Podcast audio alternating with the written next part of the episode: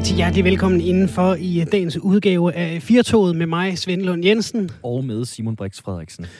Vi er her helt til øh, klokken 17. Vi skal vidt omkring i øh, dagens program. Vi øh, skæver naturligvis til det, der sker i USA i disse timer. De mm-hmm. er ved at bytte ud på øh, den magtfulde post derovre, præsidentposten. Det er Donald Trump, der skal ud. Det er Joe Biden, der skal ind. Det er nok ikke gået, mange, gået mangens næse forbi. Vi runder det lige øh, lidt i løbet af i dag, fordi det jo er øh, mærkedagen. Vi snakkede rigtig meget om det op til valget. Så holdt vi lidt en pause, fordi så sker der jo ikke så meget. Så skete der alligevel lidt her i, i begyndelsen af måneden, som gjorde, at vi var nødt til at tale lidt om det igen. Så øh, alle kigger lidt øh, på tv'et mm, for lige at se, hvad der sker. Ja, det er sgu noget af en maratonseance, det må vi sige. Altså, Donald Trump har øh, lige afholdt en tale på øh, Andrews Airbase i øh, Washington, inden han i Air Force One nu flyver til øh, Florida. Gud må vide, hvad han skal dernede. Måske spille golf på sin egen øh, bane. Hvorefter så Joe Biden og Kamala Harris, henholdsvis kommende præsident og vicepræsident, indsættes på et tidspunkt mellem 17 og 18 dansk tid i dag. Vi øh, ringer til USA lidt senere i programmet for at øh, høre, hvordan det står til derovre. Vi skal også tale om øh, sport i en krisetid, fordi øh, det går jo ikke sådan super øh, udover, når man kigger ud over mm. verden med, med corona. Ikke herhjemme, ikke i øh, Storbritannien for eksempel, men der bliver stadig spillet fodbold i Premier League. Vi har en øh, Superliga-opstart, der skal til, og øh, i gang vi har øh, noget mm. håndbold, der kører. Vi har et landshold i Ægypten. Hvad er det ved, ved sport, der er så vigtigt, øh, og er det vigtigt nok? Det kigger vi på i øh, løbet af den her time, også inden programmet er færdigt. Så skal vi også øh, runde en lille snak om bøger, blandt andet. Ja. Inspireret, eller det er jo ikke inspireret, det med køndigt besøg fra øh, Kreds, som du altså lige har hørt her på, øh, på kanalen. Så øh, tænker jeg også lige, at vi skal runde i kategorien folk, du ikke vil have skæld ud af. Mm. Lige pt. der topper Mette Frederiksen. Hun havde spørgetime i går, og øh, efter det blev hun spurgt til de her bloggere, der har været i Dubai, fordi den sydafrikanske coronavirus nu er blevet øh, registreret i Danmark, og den kommer fra Dubai. Ja. Og det er ikke fordi, vi snakker om det den anden dag, Svende, det er jo ikke fordi, at det er Mikkel Kessler, eller Michael Mays, eller øh, Mogensen, og hvad de ellers sidder, de der badmintonspillere, der øh, har taget med. Men de er i hvert fald i Dubai, og mm. øh, har været og hygget sig og alt det der. Og det var hun saftsus med ikke særlig tilpas med Mette Frederiksen. Nej. Så har DR været i gang med at tale med en af de her influencers, som det hedder.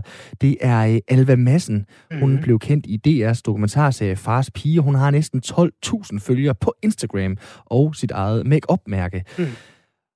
Hun kunne simpelthen ikke dyse Hun øh, hoppede den 10. januar på en tur, efter verden var gået fuldstændig rød til Dubai mm. i de forenede arabiske emirater. Først og fremmest så var jeg lidt træt af vejret derhjemme. Det lyder som nederen grund. Ja, det har du ret i. Men jeg har talt med mange om, at man virkelig kan blive deprimeret og få det rigtig dårligt, når man mangler sollys, mm. siger 17-årige Alva Madsen til DR. Isoleret set har hun jo ret. Man kan jo godt få det dårligt, øh, hvis ikke man får nok øh, sollys, vende. Ja. Det er bare som om, den ikke helt trumfer det der med, at rejsevejledningen den blinker fuldstændig uhæmmet rødt. Ja, Jamen, og, og det er jo det. Og nu og lad, os, lad os prøve at, at trække en linje imellem øh, sådan nogen som Kessler-familien, som, som rejser ud mm-hmm. i arbejdsøje med, de, de lever af at være influencer ja. nu her, hvor bokserkarrieren er gået på held. Det vil sige, det er at prøve at skubbe folk i en forbrugsretning.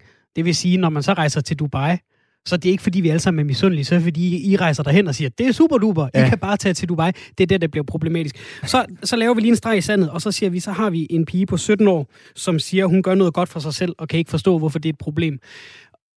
Og det er jo netop det, vi så har snakket om i et år, hvorfor at vi i den situation, vi er i nu, skal huske, at mm. vi skal tænke lidt ud over kun at gøre noget godt for sig selv.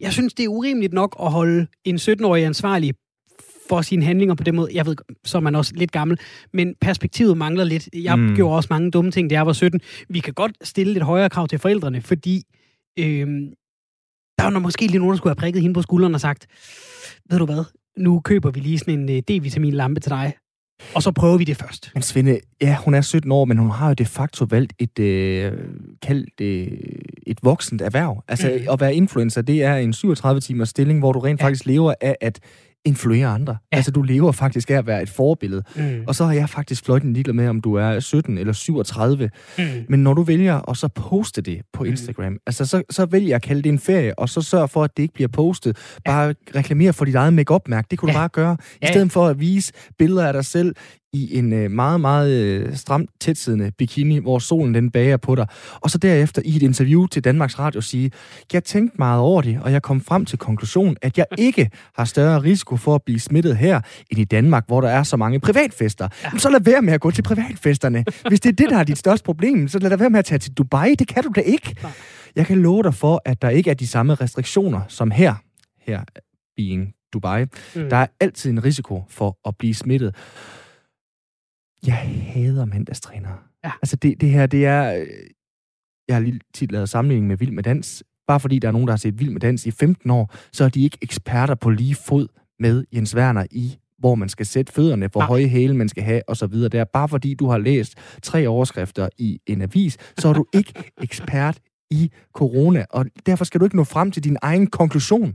Nej, vi må sige, at, at når en 17-årig siger, at jeg har tænkt meget over det selv, så behøver vi ikke tage det, der kommer efter det, super alvorligt. Ja. Fordi øh, når man er 17, der er, der er simpelthen der er nogle, nogle øh, nervebaner, der ikke helt har mødt hinanden, som mm. de skal endnu.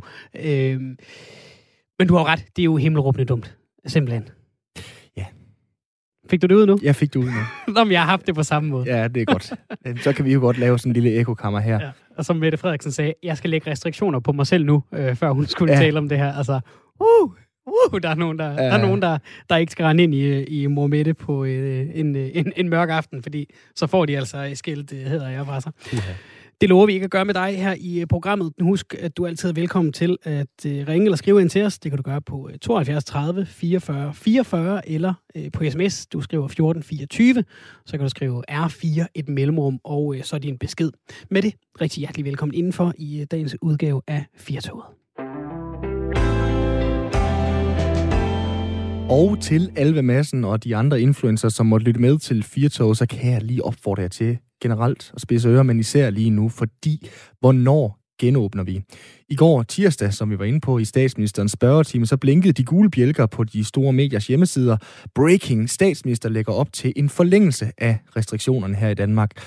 Men der sidder faktisk et uh, kobbel af kloge folk med kuglerammen og det, der er vildere end kuglerammen frem og regner på genåbning. Hvad må genåbne og hvornår? Den faglige referencegruppe for det nationale varslingssystem, som det som undret hedder, til håndteringen af covid-19, den er sammensat af eksperter inden for medicin, epidemiologi, økonomi og samfundsforhold. Og i den her uge, så havde de så foretrædet for Folketinget, som det hedder, og blandt andet også sundhedsminister Magnus Heunicke, efter at de i sidste uge fremlagde deres vurdering af, hvilken rækkefølge, som det danske samfund skal åbnes i, når smittesituationen tillader det. En af dem, der er med i den øh, referencegruppe, det er øh, Jakob Storstrup, professor på Aalborg Universitet og altså medlem af den her nationale covid-19-referencegruppe. Velkommen til, Jakob. Ja, tak skal du have. Først og fremmest, øh, hvordan er det for dig som øh, professor at få foretrædet i Folketinget? Altså, er det, er det lidt ligesom at høre øh, nationalsangen i fodbold eller håndbold til en slutrunde? Som, som forsker, så er vi jo normalt langt nede i, i, i fødekæden til de ting, der har indflydelse på, hvad vi gør i, i samfundet. Så det er jo rigtig spændende at, at være så tæt på, og, og selvfølgelig også lidt uh, ærefrygtsindgydende. For uh, som man siger, uh, jeg kommer fra ingeniørvidenskab. Når vi laver en fejl, ja, det kan få en bro til at syre det sammen. Uh, men uh, her, her er vi jo inde på noget, som rører endnu flere mennesker med uh, mindst lige så store og, og uh, alvorlige konsekvenser. Så så det var, det var, det var spændende, øh, men, men jo også øh, øh, noget, man betragter med stor alvor som øh, ekspert, øh, når man skal rådgive politikerne så direkte, som vi gjorde i mandags. Ja, det er jo komplekst stof, I har øh, fremlagt. Lad os lægge et benspænd ind, som måske ikke er så, så langt ude alligevel, og sige, at øh, du skal pitche jeres model, som om det var løvens hule. Øh, fordi øh, når I kommer derind og skal fremlægge det, I har fundet frem til, så vil I jo også gerne have politikerne til at, at følge det, I har fundet frem til, naturligvis. Øh, hvad havde I med i, øh, i tasken til dem? Ja, vi, vi havde noget med, der var meget øh, komplekst, så det var måske også derfor, at de havde som at komme ind og forklare os. For øh, vi, vi havde gerne øh, vi har sat os for at, at prøve at lægge kortene fuldstændig på bordet. Vi havde givet dem et, øh, en rapport, som øh, man kan se som en, et, et stykke papir med, med en streg på midten af papiret. Og på den ene side af stregen havde vi kan sige, alt det, som man, man ved øh, med øh, evidens, med, med, med objektiv viden. Det her det er det rigtige at gøre ud fra et videnskabeligt synspunkt. Og på den anden side af stregen, der havde vi så det, som er rent politisk. Kan sige, her, her kan vi overhovedet ikke udtale os. Her er det kun, hvad, hvad I kære folkevalgte, synes, at der er vigtigt, øh, om I vil prioritere en ting øh, højere end noget andet. her, her er jeres øh, spillerum. Herindenfor, der, der kan vi ikke hjælpe jer. Der er det, der er det jer som øh, repræsentanter for øh, interessegrupper og den generelle befolkning, at I må lave øh, de, de svære valg. Så hvad åbner først, hvis vi øh, spørger jer, øh, Jacob, og det er måske nok så vigtigt. Hvad vurderer I øh, de ting ud fra? Jamen, vi vurderer det ud fra fire dimensioner. Øh, det var jo spændende for mig, som øh, normalt er en, en nørd med et kendskab til et fagområde, at være sammen med et, et bredt sammensat udsnit af forskere. Vi repræsenterer øh, næsten alle øh, forskningsområder. Og derfor havde vi så også valgt at beskrive vores øh, model ud fra øh, intet mindre end fire dimensioner. Og, og den, som jeg man sige, selv øh, var med til at, at, at lægge mest øh, vægt på, det, det, er, det er selvfølgelig den, den op, oplagte med smitteudbredelse. Derudover så kiggede vi på øh, virkninger af, af mulige øh, lempelser tiltag på vores øh, samfundsøkonomi, øh, hvilke lempelser vil have den største positive effekt, og hvilke vil have den mindste. Så kiggede vi på øh, betydningen for trivsel og, og folkesundhed, for øh, der, der er jo øh, mange for hvem det her er rigtig svært. Der, de fleste af synes, at det er svært, men, men der er nogen, der i, i særlig grad er udfordret ved de tiltag, der er lavet for at bekæmpe smitteudbredelsen. Og, øh, og den fjerde dimension bliver så den øh, individuelle frihed. Altså i øh, takt med, at vi har lavet tiltag, så kan man sige, så har vi jo indskrænket befolkningens øh, frihed. Øh, vores øh, frihedsrettigheder er, er blevet begrænset. Og det skal vi selvfølgelig også have blik for, når vi lemper, at, øh, at, at vi skal give friheden tilbage. Så det, det er de fire dimensioner, altså smitteudbredelse, samfundsøkonomi, trivsel, folkesundhed og Øh, rettighedsbaseret øh, frihed. Og så har vi egentlig evalueret alle de øh, 14 tiltag, der i øjeblikket er i gang, ud fra de her fire dimensioner på en skala fra, fra lavest til, til højst. Og så har vi plottet alle 14 tiltag ind. Vi har, vi har sågar givet folketingsmedlemmerne en figur, som er intet mindre end et firedimensionelt plot, der har alle fire dimensioner inde, hvor vi så har tegnet de 14 tiltag inde, som man kan se i et diagram, hvordan de vægter i forhold til hinanden.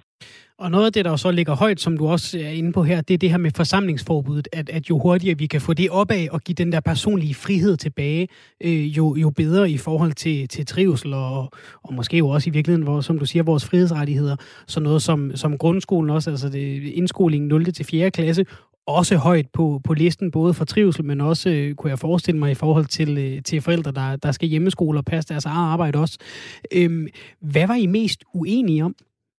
Altså, nu, nu peger du på forsamlingsforbud. Det er jo især ud fra en, øh, et øh, rettighedsbaseret frihedssynspunkt, mm. at, øh, at forsamlinger er, er vigtige, fordi forsamlings øh, øh, forsamlingsforbud, det er, det er sådan det mest, forsamlingsfrihed er det noget af det mest grundlæggende i vores demokrati. Så det at indskrænke forsamlingsfriheden, det er, det er sådan set det vigtigste ud fra et frihedssynspunkt. Måske ikke ud fra de andre ting, øh, du nævner. Men til gengæld er det også meget problematisk at, at åbne for forsamlingsfrihed, når hensyn til smitteudbredelse. Mm. Det er, at vi er sammen mange og tæt, det er det, det, det aller værste set ud fra et smitteudbredelsessynspunkt. Mm. Men, øh, men, men du var inde på, øh, så, så spurgte du videre, øh, det her med, øh, med, med, med skolerne, var det ikke det, du Jo, øh, egentlig vil jeg gerne høre, hvad var I mest uenige om?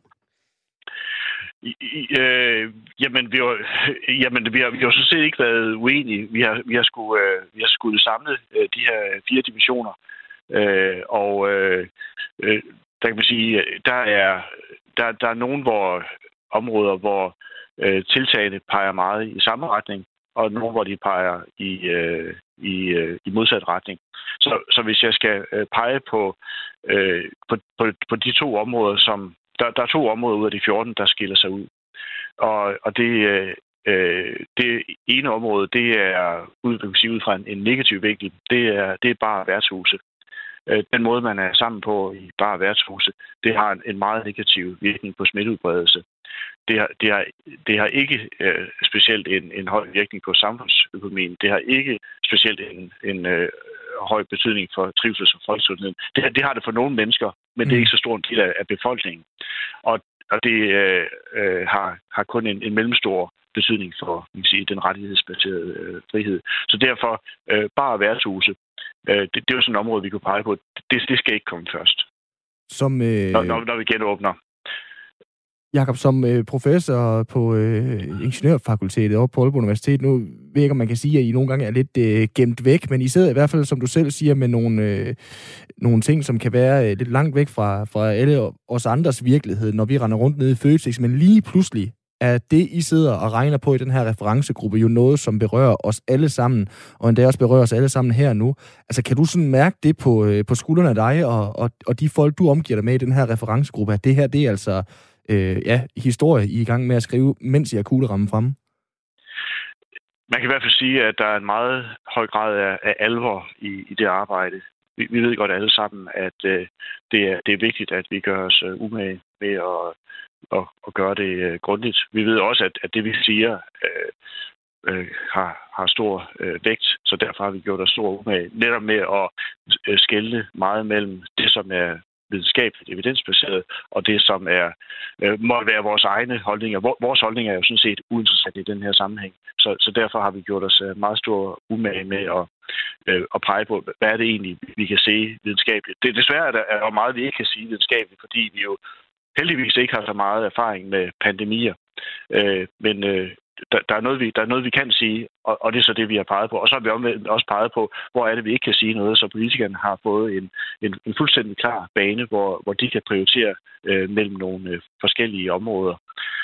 Så og som jeg nævnte, så øh, er det, for de, for de fleste områder er det faktisk sådan, at, at, at der er det øh, politisk. Det var det område, jeg nævnte, bar og værtshus. Der, der kan man mm. sådan øh, ud fra objektive faktorer pege på, at, at det bør ikke være et af de første. Øh, omvendt så er der så noget som øh, grundskolens 0. til 4. klasse, som øh, har en, en stor betydning for samfundsøkonomien, især på den måde, det, det rammer øh, det rammer mange mennesker, og, og det rammer arbejdskraften på en meget øh, hård måde. Øh, det har også betydning for, for trivsel, fordi øh, børnene i, i de små klasser i folkeskolen, de påvirkes meget af ikke at kunne komme i skolen og være sammen med deres venner. Øh, og, og derfor øh, kan man, og, og smitteudbredelsen øh, via øh, grundskolen er, er ikke den højeste den, den, er jo, den er jo så desværre blevet lidt højere, øh, efter at vi har fået de her to meget smittefarlige varianter. Der øh, ved vi det ikke endnu med sikkerhed, men der er noget, der tyder på, at, at øh, for de her øh, nye varianter, der, der kan øh, de, de små børn øh, også være med til at smitte, men måske ikke i helt så høj grad som, øh, som voksne og store børn. Men, men, men der, er så, øh, der må man sige, sådan fra et videnskabeligt synspunkt, så kan man godt øh, argumentere for, at øh, grundskolen 0. til 4. klasse, at det skal genåbne på et øh, tidligt tidspunkt i, øh, i genåbningen. Ja, det er jo så noget af det, som I har været med til at øh, fremlægge, altså for Magnus Heunicke og, og resten af Folketinget, Jakob, i den her øh, faglige referencegruppe, som vi øh, siger. I har jo også egentlig lagt den her genåbningsplan øh, ud offentligt tilgængelig. Altså, I taler rigtig meget om gennemsigtighed i den her genåbningsplan, som I har fremlagt. Hvorfor er det, at gennemsigtighed er så vigtig i den her sammenhæng? gennemsigtighed er vigtigt på grund af, af demokrati. Øh, det, det er jo noget, som, som, øh, som virkelig øh, berører os alle sammen. Og, og nu er det, nu er det snart et år, hvor det har påvirket samfundet på, på en meget øh, dramatisk måde.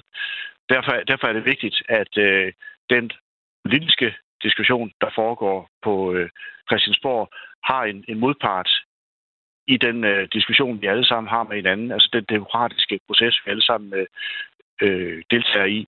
Og, og, og, og, og, der, og der er noget komplekst øh, stof her, øh, som, øh, som, øh, som det er vigtigt, at man forstår i hvert fald lidt af, øh, så man kan have den her demokratiske diskussion på det rigtige grundlag. Så, så derfor det, at, øh, at øh, Radio 4 i dag øh, inviterer mig med her. Det, det er faktisk noget, jeg er rigtig glad for, øh, fordi det at, at, at, at formidle den forståelse, som, som, som vi med, med stort møje har, har stykket sammen i referencegruppen, det, det er faktisk rigtig vigtigt, at, at den bliver formidlet videre til den befolkning, så vi, så vi alle sammen kan deltage i, i de beslutninger, der nu skal tages. Fordi som jeg, som jeg sagde tidligere, så, så er der øh, en, en masse beslutninger i det her. Øh, videnskaben kan bringe os et, et stykke vejen, men øh, det meste det er faktisk øh, prioriteringer og beslutninger. Øh, men inden for nogle rammer, og det er de rammer, som, som det er vigtigt at beskrive. Men så kunne jeg godt tænke mig lige her til sidst, øh, Jakob, så spørge lidt provokerende. Altså nogle af dem, som I jo øh, ønsker at nå med den her gennemsigtighed, den del af befolkningen, øh, er jo, kan man sige, ret overbevist om deres holdning til både corona og til de valg og metoder for for eksempel en genåbningsplan. Er det ikke også urealistisk at forsøge at nå de her coronabenægtere med den her gennemsigtighed, som I prøver? Øh, jeg, jeg, jeg ved ikke, om det er corona-benægter, øh, vi, vi, vi prøver at nå. Vi, vi, vi, vi vil gerne, øh, vi, vi, vi vil gerne nå øh, hele befolkningen, så, så alle kan deltage i, øh, i den her øh, prioritering. Vi, vi har desværre vi har desværre rigtig god tid til at have den her diskussion, fordi øh, genåbningen står ikke lige for døren. Den, øh, øh, varianterne, de, øh, de gør, at vi, øh, at vi kommer til at vente. Øh, og, øh, øh og derfor har vi tid til at tage diskussionen og, og så det, at vi har en, øh, et grundlag for at tage genåbningsdiskussionen øh, nu, det giver os en enestående mulighed for at lave demokratisk, demokratiske processer, der kan føre til, at, øh, at vi genåbner på en måde, der, der tager mest muligt hensyn, hensyn til befolkningens ønsker. Jo, det, det er vigtigt, at, øh, at coronaskeptikerne også indgår i øh, dialogen og, og forhåbentlig øh, kan øh, bringes til at forstå, at, at øh, det, som øh, er, er det aller, aller vigtigste, det er det, som hver eneste øh, dansker gør. Og er der nogen, der ikke vil være med, så, øh, så er det altså en udfordring for os alle sammen. Så, så, så vil det føre, øh, hvis der er nogen, der har en udsigtsmæssig adfærd, så vil det føre til hospitalsindlæggelser. Det vil føre til nogle af de indlæggelser, det bliver til alvorlige øh, forløb. Og øh, øh, det, at vi nu kigger ind i et eksponentielt forløb, hvis ikke vi gør det rigtigt med de nye varianter, det, det gør, at, at det er særlig vigtigt, at, øh, at, øh, så mange som muligt øh, er med på, på, på det, som ja, vi, vi har sagt samfundssind så mange gange. Ikke? men men, det, men det, det, det er ikke bare et fortærsket ord, det er, også et, det er også et reelt ord, der betyder noget for, hvordan, hvor, det betyder også noget for, hvor hurtigt vi kan komme til at lukke op. Samfundssind, det er altså noget af det, I også øh, udviser ved ikke kun at øh, fremlægge den her genåbningsplan, øh, I har lavet, Jakob, øh, til dem i Folketinget, men til hele befolkningen. Tak fordi du var med her. Ja, selv tak for invitationen. Professor på Aalborg Universitet, og altså medlem af den nationale covid-19-referencegruppe, som den hedder, Jakob Storstrup. Og på en eller anden måde kan vi jo trække en, en lige linje. Nu begyndte vi øh, programmet med at tale lidt om dem her, øh, der er rejst til øh, Dubai i, i sådan en tid, hvor landet ellers er lukket ned. Der er kommet en sms, der skriver, hvis Mette kan lukke minkavl i Danmark, så kan hun også stoppe flytrafik. Det er Mettes ansvar, at folk flyver på ferie. Og der er jo egentlig en god pointe der, og jeg tror, at altså, som vi snakkede med Jakob Storstrup om, det her med den personlige frihed. Altså, mm. jeg tror, jeg kunne forestille mig, at det for politikerne er et øh, forholdsvis øh, stort greb, det der med at sige, nu, øh, nu lukker vi simpelthen for, øh, for flytrafikken. Altså nu begrænser vi øh, den, den fri bevægelighed i verden. Altså der er jo masser af steder mm. herhjemme, hvor lige nu kan vi ikke gå ind i en butik, eller øh, på en restaurant, eller så videre, så videre. Øh, så det her med ligesom at sige, jamen nu har vi nogle, nogle anbefalinger, mm. som er, bliv hjemme, vi maler verden rød på, på de her rejsevejledninger, så håber vi, at det er nok. Det var også lidt det, hun sagde. Ikke? Altså det er... Ja ja, hvad skal man kalde det, en slags frihed under ansvar. Ikke? Øhm, Mikkel skriver ind, at, øh, at øh, hvis øh, jeg, altså Mikkel skriver, jeg holder på, at der skal være tunge karantæne for indrejsende fra lande med epidemi, og øh, ikke kun her under øh, covid-19 påregnet to uger i isolation, tak. Altså, det, det, det, øh, giver, jo, det giver jo meget god mening, ikke? Altså, at, at lave nogle lidt mere faste regler for at sige, man kan altså ikke bare øh, komme til øh, øh Danmark med øh, fly, når man er kommet et eller andet sted fra ude i verden. Så er det bare, så, så skal der være en eller anden form for håndfast ting, fordi det er jo fjollet, vi har, vi har jo set det flere gange, øh, der var et fly fra Pakistan på et tidspunkt, hvor, hvor, hvor der bredte sig ok mm. meget smitte fra, ikke? hvor jeg sidder og tænker, det er da tudetosset, at man stadig gør det. Vi har et, et amerikansk håndboldlandshold, som var nødt til at trække sig fra, mm. øh, fra øh, VM i håndbold. De trænede i Danmark, og der mm. var, de havde altså lige taget noget corona med fra, øh, fra USA, eller samlet det op på vejen. Ikke? Det, det virker en lille smule skørt, det der med, at man ikke har haft nogle lidt mere faste regler på det med trafik, men der er jo noget, noget personlig frihed, øh, som jeg tror er det er måske en svær knap at trykke på. Og det er jo både noget af det, som øh, du selv siger, Svende, de altså sidder og øh, regner ind i de her fire dimensioner. Det lyder jo som noget andet end en matematikopgave i øh, 9. klasse, det her mm. med at regne forskellige dimensioner mm. i forhold til en genåbningsplan. Vi havde selv en øh, jura-professor øh, med i går, som øh, jo snakker om det her med, hvor indgribende det er for den personlige frihed rent juridisk. Altså, der træder man jo virkelig steder, hvor man kan risikere at falde helt igennem øh, hullet og så øh, ned i en brændende skærsild. Det mm. er øh, komplekst stof. Og som der er en, der skriver, hvis du kan lukke arbejde, så kan du sagtens lukke for ferie. Det er jo også en, øh, en god pointe der. Husk, at øh, du kan øh, skrive ind til os. Det er på 1424. Du skriver R4 og så et mellemrum, og øh, så din øh, besked. At det er det, der fylder, øh, når man tænder for øh, fjernsynet i dag. Lige nu kan vi kigge på øh, TV2 her i studiet, der kører uden, liv, uden lyd. Forhåbentlig også uden liv. Der står Ulla Terkelsen i Washington. Rasmus Tanthold er der også. Altså, det er de store kanoner, der er rullet ud, fordi det er store byttedag i Washington D.C. Donald Trump har pakket sine sager og er smuttet til Florida, mens Joe Biden står og tripper og venter på at rykke ind i sit nye kontor og hjem i det hvide hus. Det er i gang derovre. Det begynder at blive spændende her om et par timer fra klokken 17-18-tiden, hvor man altså kan følge med i øh, tv derhjemme. For lige at tage temperaturen på øh, byen, hvor det hele sker, nemlig Washington D.C., så er vi dig med, Jakob Heinl, journalist og øh, bosiddende i USA. Velkommen til. Ja, hej. Jeg er dog ikke bosiddende i USA. Jeg har bare øh, har over for dækvalget for at se og høre, men, øh, okay. men øh, jeg har boet i USA. Du har boet i USA. Godt. Ja. Så har vi det på plads. Og du er i, i Washington nu også? Det er lige præcis, ja. Og øh, lige om lidt, der øh, vil jeg forsøge, altså, fordi mens de store kanoner på TV2, de selvfølgelig står der, hvor de skal stå, så vil jeg forsøge at løbe rundt imellem øh, øh, vejafspæringer og så videre, for at se, om der reelt kommer til at ske noget i dag. Det er jo det, alle frygter, at øh, mm. der kommer nye optøjer, eller at, øh, at der kommer til at ske noget uventet. Det sker selvfølgelig efter angrebet på kongressen den 6. januar, hvor... Øh, hvor øh, militante typer øh, øh, hvad hedder det, øh, øh, øh, øh nåede ind i øh, USA's politiske hjertekammer. Og det vil man selvfølgelig for alt i verden undgå igen.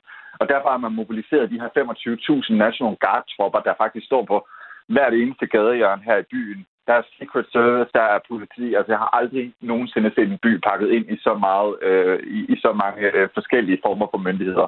Nej, du har jo næsten taget hul på, på det, jeg ville øh, spørge om nu. Hvordan er stemningen? Hvor du er, altså, hvordan er det at gå rundt i, i byen? Jamen, det er jo det er en spøgelsesby. Det er, det er en fuldstændig spøgelsesby. Det er ikke... Øh, altså, det er, der er selvfølgelig både elementet af, af coronanedlukninger, men så de her øh, ting øh, rammer jo selvfølgelig byen oveni. Så når du går rundt i området omkring Capitol Hill, i, i, i området omkring det hvide hus, så kan du slet ikke komme, øh, komme tæt på begivenhederne hvad hedder det, øh, National Guard-tropper har simpelthen blok- blokeret øh, over tre blokke rundt om det hvide hus. Der er afspærringer, du skal igennem. Det er ganske umuligt at komme rundt dernede med bil. Og så står de her meget, meget unge mennesker på, øh, på gadehjørnerne og, og, øh, og, og, passer på det amerikanske demokrati. De her National Guard-tropper, de har jo været øh, kendt for en diskussion her de seneste par dage, fordi FBI simpelthen har haft en frygt for, at nogen, det er jo mange tropper, 25.000, nogle af de her tropper, de rent faktisk har sympati for øh, de her terrorister, der står med kongressen mm. den 6. januar. Det er jo det, man for alt i verden vil undgå, at der ikke findes nogen brødende kar i alle de her øh, øh, øh, National Guard-tropper, der forsøger at beskytte USA's politiske hjerte lige nu. Øhm, der var, jeg tror det var 12 eller 14 i går, øh, man simpelthen pillede, øh, pillede fra, fordi man havde overvåget deres, øh, deres sms-beskeder og fundet ud af, at de rent faktisk sympatiserede med den her meget militære fraktion af øh, øh, Donald Trumps støtter. Og det er jo det, man for alt i verden vil undgå kommer til at ske her kl. 12, når Joe Biden han bliver USA's nye præsident. Ja, alt er jo selvfølgelig anderledes, som du er inde på, Jakob. Både på grund af corona, men selvfølgelig også på grund af den her storm på kongressen for øh, nylig. Altså, selvom det er en spøgelsesby, du øh, tøffer rundt i, altså, kan man så godt mærke, at de øh, hændelser, der skete for to uger siden, de sådan hænger lidt som en, øh, som en dyne over. Altså, det, jeg ved ikke, om man kan kalde det en frygt, men i hvert fald en bekymring for, at der kan ske et eller andet her i løbet af de næste par timer. Ja, lige præcis, og det er, jo, det er jo også det, alle de lokale, jeg taler med, de går rundt og frygter. Der er folk, jeg har talt med, der simpelthen er, er flyttet ud af deres normale lejligheder øh, og, og, og simpelthen er taget væk fra byen, fordi man, man frygter, hvad der kommer til at ske øh, i dag. Øh, det er, det, altså jeg, jeg, hvis jeg selv skulle øh, komme med et bud i nuværende, øh, på, på nuværende tidspunkt, så tror jeg faktisk, at, man, at det er lykkedes. Øh, fordi man kan sige, uanset hvor mange af de her 74 millioner mennesker, der har stemt på Donald Trump, der er, så er det jo meget svært at konkurrere, når USA de ruller hele deres øh, militære apparat ud for at beskytte byen. Så det virker sådan ret utænkeligt, synes jeg, på nuværende tidspunkt, at, øh, at, at nogen skulle have held med og, øh, og skade den demokratiske øh, proces i dag. Øh, men det er selvfølgelig frygten, og det er også derfor, folk at bliver væk fra, øh, fra, fra begivenhederne omkring de hvide hus. Det er jo normalt en kæmpe folkefest i USA, når den nye øh, præsident skal indsættes. Der er folk, der mm. render rundt på gaderne og sælger merchandise og alle de her øh, og alle de her ting, det er en folkefest, men det er det ikke i dag, og myndighederne, politiet lokalt her i Washington, anbefaler alle at blive hjemme og sidde og se det foran fjernsynet, fordi at man simpelthen ikke, for, at altså man vil undgå, at, øh, at, øh, at der kommer for mange mennesker øh, rundt i, i Washingtons gader og stræder, fordi så bliver det selvfølgelig sværere at holde styr på situationen. Ja, fordi et af de ord, der har domineret, når vi har talt USA det sidste lange stykke tid, det er jo polarisering. Altså den her øh, større og større øh, opblomstring af to sider, øh, som virkelig jo er blevet tydelig her, øh, i, i hvert fald i løbet af de sidste øh, par uger. Altså kan man mærke den på nogen måde i Washington sådan en dag som i dag, at der er pro-Biden og der er pro-Trump, øh, eller har de her Trump-tilhængere lige så, lige så stille og trukket sig lidt tilbage, efter de har øh, vinket til ham ude i lufthavnen, når han er fløjet til Florida? Ja, men det er det, der er lidt interessant, fordi øh, her den 6. januar, der så vi jo alle sammen billeder af de her, øh, jeg kalder det marker her, altså de her øh, de her med, med Trump-flag og, og Make America Great Again hatte, de var meget tydelige i gadebilledet dengang. Det er de altså ikke længere, men det betyder jo ikke, at de ikke er her. Da jeg sådan øh, forsøgte at rundt og, og, og tale med folk i går, der mødte jeg jo også for eksempel en, en ganske almindelig uh, ung mand, øh, som jeg skrev om til se her, altså, som simpelthen synes, at, øh, at, at, at det projekt, øh, de her terrorister var i gang med, eller det angreb, de lavede den 6. januar, øh, det havde de faktisk en pointe med, fordi øh, at der var sket svindel ved ballet osv. Så alle de her sådan, meget ekstreme synspunkter, de er jo stadigvæk rundt omkring i byen. Øh, både selvfølgelig, der er meget få lokale øh, i Washington, der er republikanere, men de er jo selvfølgelig kommet ind fra hele landet for, øh, for, for at give deres mening øh til kende. Washington, det er sådan en, en af de sådan, hvad skal man sige, mest demokratiske øh, byer i USA øh, mm. overhovedet, og, og, og, og, og, og det kan man selvfølgelig også mærke, når man går rundt og taler med folk. De fleste, jeg har talt med, de glæder sig til, at Donald Trump han, øh, han forsvinder fra det hvide hus i dag. Ja, fordi hvad siger de? Alle de folk, du har øh, talt med, altså, øh, tør de at glæde sig? Ja, de gør. Det gør de. Det gør de. Og, og, og alting øh, øh, går jo også, som det, som det skal nu. Men der er også dem, der mener, at det, at det bliver en kæmpe stor opgave for Joe Biden at samle det amerikanske folk, fordi som du også øh, sagde i starten her, at, at det er så polariseret et land nu, og, øh, og det kan blive enormt svært at, øh, at samle landet. Man forsøger jo lidt med den ceremoni i dag at, øh, at række ud til de forskellige grupper, altså specielt underholdningsprogrammet er jo sådan en stor opvisning af, vi kan nærmest kalde det lidt United Colors of Benetton. Du har, øh, hvad hedder det, J-Lo med for at tække de latino-vælgerne, du har John Legend med, med for øh, at, at, at tække de, de sorte, og du har øh, Garth Brooks med, som er jo kæmpe øh, stor countrystjerne i det røde republikanske USA. Så Biden gør noget for at, øh, at vise, at han er præsident for øh, alle amerikanerne. Og det er jo noget, som jeg tror, der er ret stor konsensus om, at, at, at, nok det største projekt for Joe Biden lige nu, at vise, at han, øh, at han ikke bare er demokraternes præsident, men han også øh, er republikanernes præsident. Jeg mødte en ung mand i går, øh, ham som havde de øh, øh sådan ret ekstreme holdninger til, til det, der skete den 6. januar. Og han sagde faktisk også, at, øh, at nu måtte vi se fremad, og at når Joe Biden blev præsident, så var det selvfølgelig ham, der var øverst kommanderende, og det havde han respekt for. Så man kan jo håbe, at, øh, at, øh, at tingene kommer til at, at gå fredeligt.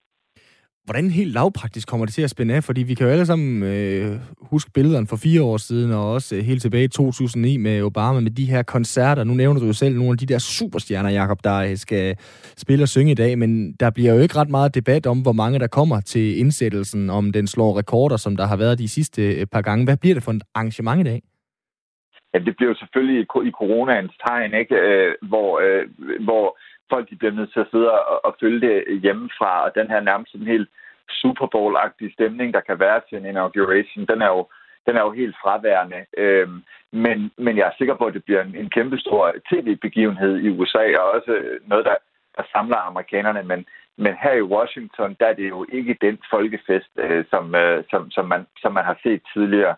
Jeg tror også, du kan huske, for fire år siden, der var det jo Donald Trumps store projekt ligesom at bevise, hvor mange mennesker, der rent faktisk var til hans øh, indsættelse øh, i forhold til, hvad der var til præsident Obamas indsættelse i 2008 og, og, og, og, og 12.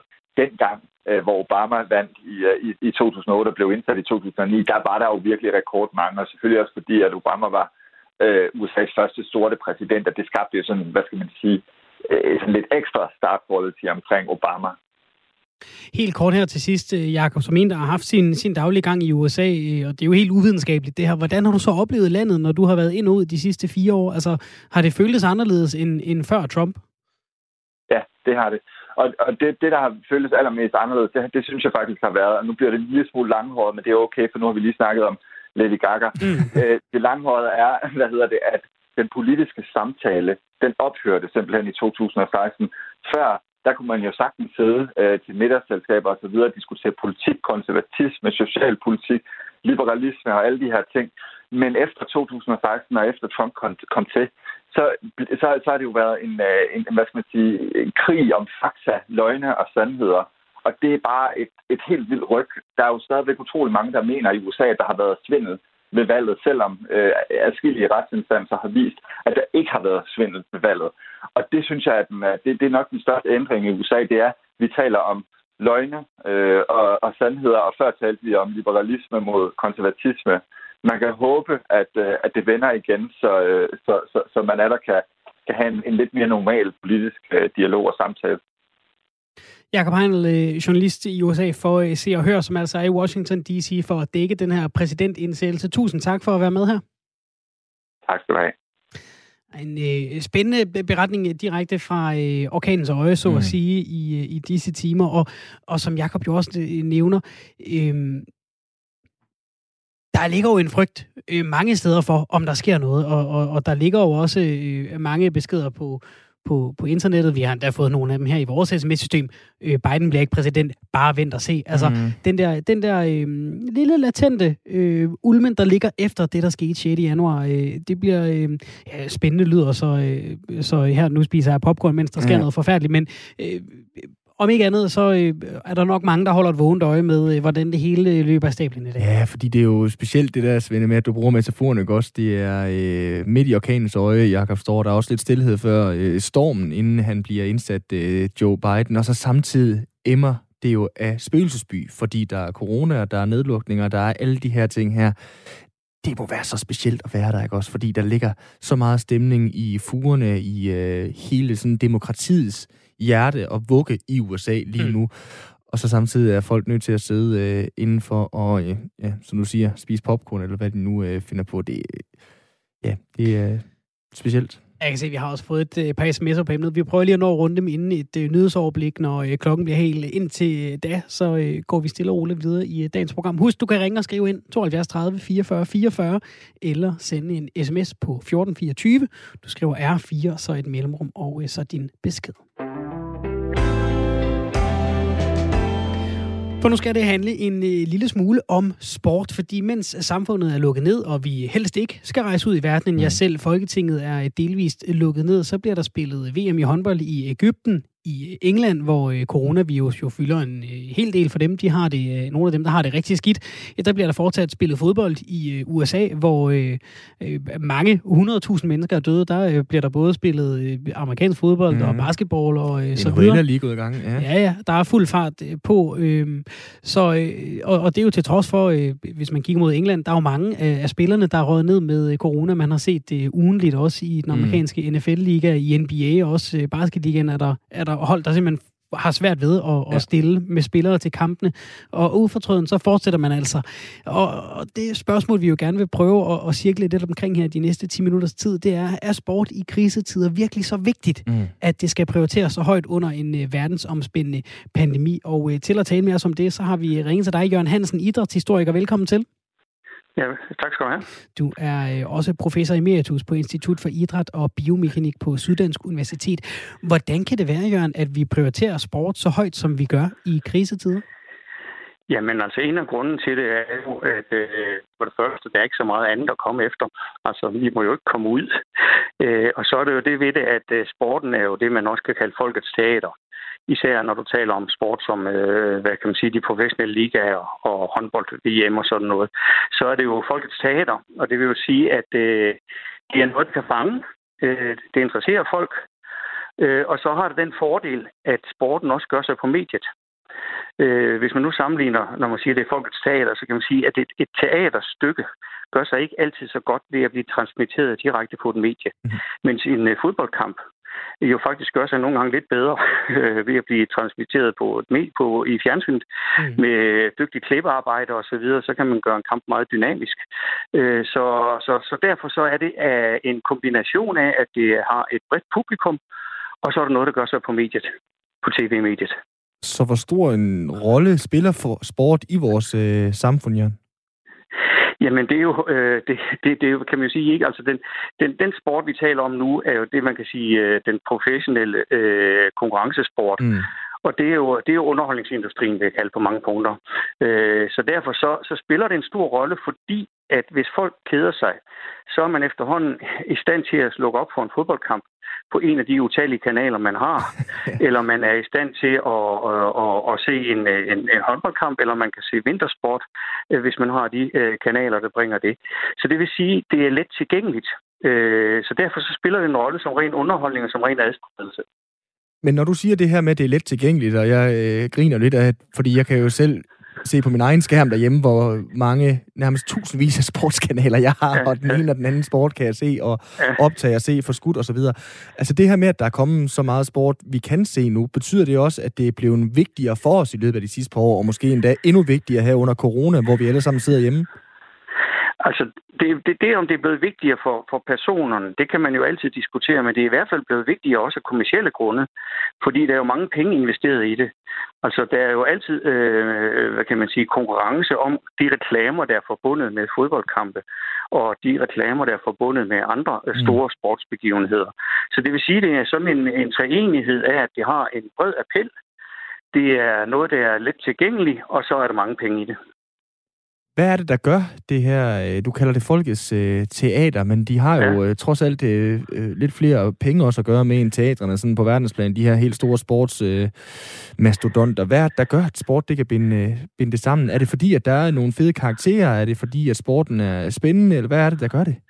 Jamen, den er jo spændende, ikke? Altså, det, det, det, der var... Altså, man kan jo sige, hvor mange mennesker har lyst til at se en genudsendelse af en fodboldkamp, hvor de kender resultatet. Og det vil jo sige, at, øh, at øh, det er et spændingselement. Det vil sige, at der er noget uforudsigeligt. Øh, man ved ikke, hvad det ender med. Og det vil sige, at, at, at, at det har en appel. Altså, det er jo folk, det, det engagerer folk, og det, er, det, det har et spændingsniveau. Hvordan, hvis vi kigger tilbage i, i tiden og i historien, hvordan har vi så tidligere prioriteret sport under kriser? Fordi der er jo masser af ting i, i samfundet, der er jo lukket ned. Jeg kan ikke uh, tage mine uh, børn med i lejeland eller på biblioteket, eller alle de ting, som vi plejer at gøre for at, at højne deres trivsel lidt, men stadigvæk så uh, løber fodboldspillerne rundt og uh, bliver fløjet til og fra kampe og uh, får taget test hele tiden for at sikre sig, at uh, de er coronafri, hvor nogle af vi andre, når det brænder på på testcentrene, så må vi vente hele og halve uger på at, at komme til og se, om ja. vi har corona eller ej. Altså hvis vi kigger tilbage, hvordan er, hvordan er, er sport så prioriteret øh, før i tiden? Jamen, se, det, det, det, det er sådan lidt vanskeligt at sige, fordi det er faktisk ikke øh, studeret synderligt. Altså, hvis man tager nu øh, krisen i 30'erne, det der så har sat sig i spor i, i, i Danmark, og det er så, hvad kan man sige, den anden del af, af sport, det vi kalde breddeidrætten i Danmark, det er, at man begyndte at, at, at, at lave idræts for arbejdsløse osv. Det har man også gjort i, i den sidste krise i Danmark. Der sørger man for at aktivere folk sådan så, så de øh, kom ud af, af, af arbejdsløshedssyndromet og begyndte at lave noget. Det er noget andet end den der professionelle sport. Den professionelle sport øh, og elitesporten, konkurrencesporten, den kørte sådan set sit eget liv. Altså hvis man tager de store begivenheder som øh, de olympiske lege, verdensmesterskaberne, så eksisterede de jo sådan set, øh, øh hedder det, altså især de olympiske lege, de eksisterede jo også i, i øh, krisen i slutningen af 20'erne. Altså, der var både i Amsterdam øh, i, i, i 28, og det var i Los Angeles i 32. Det første VM, professionelle VM, det kom i, i 1930, betød ikke så meget, for det var helt over i Uruguay. Men, men, øh, men, men det kørte, det kørte ved siden af. Altså, øh, øh, men selvfølgelig ikke med samme kommercielle appel og med samme mediebårende appel, som det gør i dag. Så derfor er det svært at sammenligne tilbage. Men det, man så også gjorde ved siden af, det var, at man så sørgede for at aktivere de mennesker. Fordi nu var det jo de kriser, der har været. Ikke? Altså, vi skal gå tilbage til den spanske syge, og der, der ved jeg faktisk ikke noget om, hvad der skete med idrætten, altså den, der var fra 1918 til 1920. Men ellers så har kriserne jo været økonomisk karakter, øh, arbejdsløshedsforbundet osv. Det er jo ikke livsfarligt i den forstand, sådan som corona er. Det kan være livsfarligt for de folk, der bliver arbejdsløse, fordi mm. de får dårlig helbred og alt det. Men det, man så sørgede for, det var at aktivere dem. Så det er det, man har gjort i andre sammenhæng der. Og nu kan det være, det bliver nørdet, Jørgen, der, så må du skyde øh, mig ned for lige at blive sportsterminologi. Men altså, hvis man sådan kigger tilbage på øh, 30'erne og øh, depressionen og den, der ramte der, der voksede sig der jo øh, store sportsstjerner som Babe Ruth jo øh, ud af den, og øh, Vietnam-krisen fik jo nærmest en stemme øh, i Mohammed Ali og så videre der. Er, er, er, der. er der noget, hvor du ser lige nu, hvor der ligesom er øh, nogen, der kan vokse sig frem? Altså, jeg kommer til at tænke på fodboldspilleren Marcus Rashford i øh, England lige i øjeblikket, der spiller for ja. Manchester United. Altså, er der nogle af de her legender, du ser kan vokse frem lige nu? Jamen det er det jo, altså, fordi man kan jo sige, altså Mark uh, Rashford med, med, med hensyn til Rashford med hensyn til, hvad hedder de, det, det han har betydet økonomisk øh, for, for de fattige børn i England, mm. og, og sågar også fået parlamentet til at vedtage en lov, så de ikke øh, ophører med at give gratis mad til skolebørn. Øh, så det er jo ret imponerende. Og så er det jo hele, hvad kan man sige, det der med, at man nu knæler som jo er blevet en, øh, en, en, en bevægelse i forbindelse med alle sportsbegivenheder, især i forhold til fodbold og, og også amerikansk fodbold osv. Mm. Altså som en del af, af, hvad kan man sige, racismeproblemerne. Øh, om det er forbundet, jeg tror ikke, man kan sige, det er forbundet med coronakrisen. Øh, det er sådan set uafhængigt af coronakrisen her nu. Altså det, der, det der er interessant øh, øh, i forhold til, som, som det er jo øh, sådan et eksempel på, at, at det har mentalhygiejnisk øh, betydning, det der med at have sport det er jo, at man i England har en diskussion om, hvorvidt øh, fodboldspillerne skal vaccineres tidligere end andre. Ja. Fordi man, som, som, som man faktisk kan udtale, fordi det har så stor mental hygiejnisk betydning for folk. Øh, og det er jo et eksempel på, at man i hvert fald i England, som jo selvfølgelig også fodboldens moderland, tager det kolossalt alvorligt, og det er jo også der, hvor det kører, ser ud kører for fulde omdrejninger mm. øh, flere gange i ugen lige nu. Så, så, så, så, så, så, hvad hedder det? På den måde, så, så er det noget, man tillægger meget, meget værdi, øh, fordi man jo ved, at det, det er det som ord, som man også bruger på mange punkter, det er en form for opium for folket jo. Altså øh, sporten i den sammenhæng der. Ja, når der ikke er så meget andet, der kommer efter. Altså det, er jo, altså det siger jo noget om størrelsen på fodbold som underholdningsindustri, at man bare har snakken om, at de skal stilles frem i, øh, i køen. Jeg kan ikke lade være med at spørge øh, Jørgen Hansen, idrætshistoriker også af professor Emeritus hvad for nogle sportsbegivenheder har gjort størst indtryk på dig selv? Sådan i, i, i, i den her sammenhæng, eller hvad tænker du på? Det er historisk. Ja, men altså, der vil jeg sige, ikke, at, at, at, at, at det er jo klart, at, at hvis man tager, nu er jeg jo så gammel, at øh, jeg var jo allerede øh, oppe i alderen, da, da, da Danmark øh, blev europamester i fodbold ikke? og verdensmester i håndbold. Det var sådan set nogle af de begivenheder, der har betydet meget. Altså det sjove var ved, ved, ved øh, europamesterskabet i fodbold, der var jeg faktisk i Berlin og så den der. øh, hvilket var meget populært, hvor det var meget populært, at danskerne vandt. Så det var faktisk ret interessant altså på den måde. Så det var jo en kæmpe oplevelse. Er der noget ved, ved den situation, vi er i nu? Altså, fordi noget af det, der jo øh, virkelig er en stor del af sporten, det er at kigge tilbage i historien og se, hvor mange mål scorede Pelé, eller hvor længe siden er det, at øh, sådan har sådan har været verdensmester, og alt det her, og ja. statistikker sammenlignet med gamle dage de resultater, som, som øh, sportsudøvere og hold opnår i coronatiden, kommer de til at være behæftet med sådan en lille øh, asterisk, når man kigger tilbage i historiebøgerne, eller, eller må vi bare anerkende, at det er øh, opnået under de forhold, der nu var øh, i 2020-2021? Altså det der, det der er interessant, det er, altså hvis man nu følger sådan noget som, øh, øh som, som fodboldspil. Altså øh, VM i håndbold det er jo svært, fordi det er jo midt i, midt, midt i, det er jo i gang, og det, og det samme var også med EM i håndbold for kvinderne i, i, i Danmark.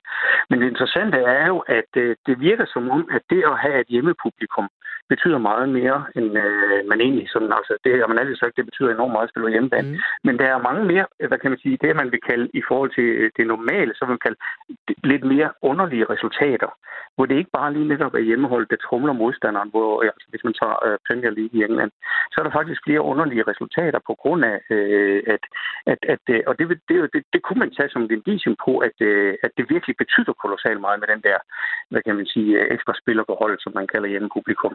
For der er mange sjove resultater. Altså, det er ikke så forudsigeligt, som det har været i lang tid. Altså, også de gode hold øh, spiller pludselig uafgjort mod bundhold og sådan noget. Altså, så det, det, det er i hvert fald noget af det, der er interessant lige nu.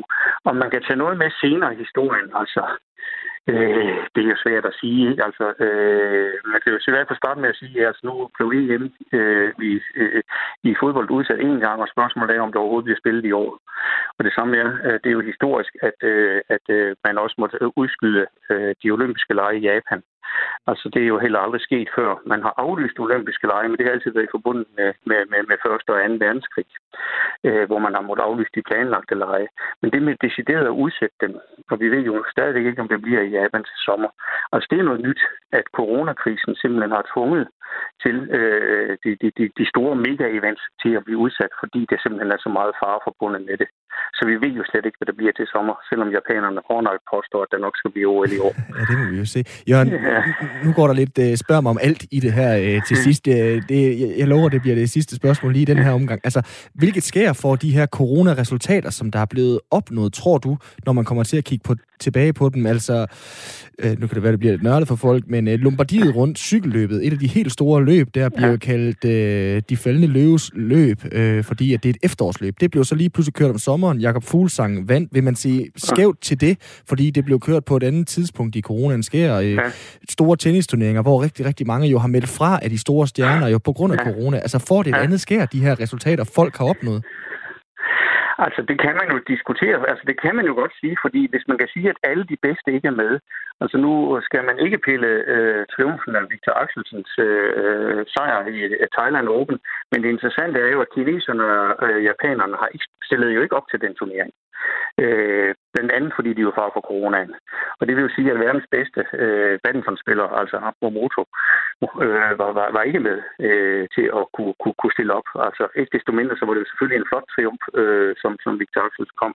Men man vil altid kunne sige, at det der med de bedste var ikke med. Så, så hvor meget skal man sole sig i de resultater? Det er jo en diskussion, man kan få, øh, når man skal kigge tilbage i analerne senere hen. Jørgen Hansen, uh, tusind tak. Det blev uh, en dans som både sport og uh, corona og, og næsten også meget andet. Tusind tak, fordi du var med her. Ja, velkommen. Altså idrætshistoriker ja. og professor emeritus på Institut for Idræt og Biomekanik på Syddansk Universitet. Svende, vi startede jo snakken lidt om det her med, med sport, og nu sagde Jørgen jo også, uh, opium for folket har det næsten karakter mm. af folkets teater, hvad det kan. Vi har jo set, uh, at uh, elitesport er undtaget for de her coronarestriktioner. Og elitesport i Danmark, det er også første division i håndbold, hvor folk de arbejder 37 timer om ugen, eller studerer og så videre mm. der. Så kan øh, folk, der spiller håndbold i Jørgen og Frederikshavn, tøf hele vejen tværs over landet til Ajax København, og så spille en uh, første divisionskamp der, mm. fordi de er fritaget for det her forsamlingsforbud. Ja. Og dagen efter, så skal de på arbejde. Det er jo lidt fjollet, ikke? Det er jo tåbeligt. Ja. Altså, det er det da. Det er da helt vildt tåbeligt. Jeg synes, det er... Altså, jeg kan folk sikkert også høre, og kæmpe sportsnørd. Altså, elsker mm. at se sport, og jeg synes helt objektivt set, det er fantastisk, at de holder gang i sporten i Premier League, i øh, fodbold og dansk øh, Superliga osv. også. Det er helt fair, fordi der er så mange penge i det, så de kan saftsus med godt selv lægge øh, mønteren, og så mm. betale for de her vaccinetest, der gør det sikkert. Mm. Altså, de bliver testet i hovedet og i RØV hele tiden, fordi de har råd til det. Men dem i første division, altså, de må jo også selv være bekymrede. Mm. Det, er da, det er da vildt problematisk, at man skal tage på arbejde øh, dagen efter, en kamp i øh, København, og så tænkte, shit, slæber jeg corona med direkte ind her i øh, ja, ja. stue i børnehaven, hvor jeg mm. arbejder som pædagogmedhjælper, og så videre til træning igen i aften. Mm. Ja, det er, der er mange spændende spørgsmål øh, i, i alt det her, øh, og øh, vi er jo altså ikke helt øh, færdige med det endnu, selvom vi er begyndt at, øh, at få mm. vaccinerne. Vi er i gang med dagens udgave af Firtoget. Vi fortsætter på den anden side af et nyhedsoverblik. Vi fik lige øh, kort samle op på nogle af de øh, sms'er, vi har fået. Vi har talt om Trump og Biden tidligere mm. i, i timen, fordi det er i dag, at Trump er, ja, han er smuttet fra Washington, og nu venter Nemlig. vi så bare på, at Biden han bliver sværget ind som USA's næste præsident. Der er en, der skriver, glæder mig til Trump er væk, så slipper vi for alle jeres journalister og kommentators had mod Trump, og kun høre jeres ros til Joe med venlig hilsen Lars. Der kommer fire års ros, det vil jeg godt garantere. Ej, jeg tror, godt, jeg tror nu godt, vi kan, vi, kan, vi kan moderere det lidt, fordi han kommer garanteret også til at gøre nogle fjollede ting, ham Joe Biden. Det gjorde Obama jo også. Han ja. var jo populær her til land, men altså, han, han havde godt gang i dronerne, for eksempel. Ikke? Altså, det... Det, er jo, det er jo lidt forrygt, han vandt den der fredspris, selvom han er god til at holde taler og ja, virker ja. til at være en sjov fætter. Øh, så, øh, så havde han jo også sine problemer, og det, det har de jo som oftest sådan nogle statsledere. De skal jo sige øh, nej til nogle ting, vi gerne vil have, og ja til nogle ting, vi ikke ja. vil have. Øh, og, og nogle gange så glemmer vi vi måske lidt at holde, øh, at holde øh, dem ansvarlige for det. Isoleret set, Trump han har været altså, på mange måder bindegal øh, ja. har han gjort. Han har til gengæld også, øh, hvad kan man sige, trukket en skarpere linje over for et land som Kina, mm. øh, som jo nok er øh, den der store modspiller, vi har jo snakket om det i, ja. i mange år, ikke? Øh, som, som Vesten skal øh, bokse med. Øh, og det er jo nok en linje, som vi vil se USA øh, fortsætte. Øh, så, så der er jo også nogle gode, øh, nogle gode blivende ting øh, ved, ved det, som, øh, som Trump har taget fat mm. på. Han har bare også gjort nogle ret vanvittige ting. Han har sagt nogle ret vanvittige ting. Ikke? Det har han. Altså, jeg, jeg tror, det var politikken, der lige havde sådan et oprids af hans øh, tid som præsident på mm. baggrund af hans tweets. Ja. Det er jo en rejse i sig selv. Fuldstændig. Det. Og da, han var jo so me præsidenten det må man jo give ham, og vi kommer selvfølgelig også til at kigge uh, Joe Biden efter sporet. Man har allerede joket lidt med at kalde ham Sleepy Joe og den slags ting. Det kommer vi også til. Ja, må ikke. Øh, kommer du til at kalde ham Sleepy Joe, ligesom Trump? Jeg kommer ikke til at kalde ham Sleepy Joe, det vil jeg godt uh, garantere. Vi holder et vågent, uh, et vågent øje med ham, og om han har begge sine øjne åbne. Ja. Du øh, lytter til øh, uh, 4 på Radio 4. Uh, øh, du skal få et kort nyhedsoverblik her, fordi klokken er 16. Vi er tilbage igen på den anden side.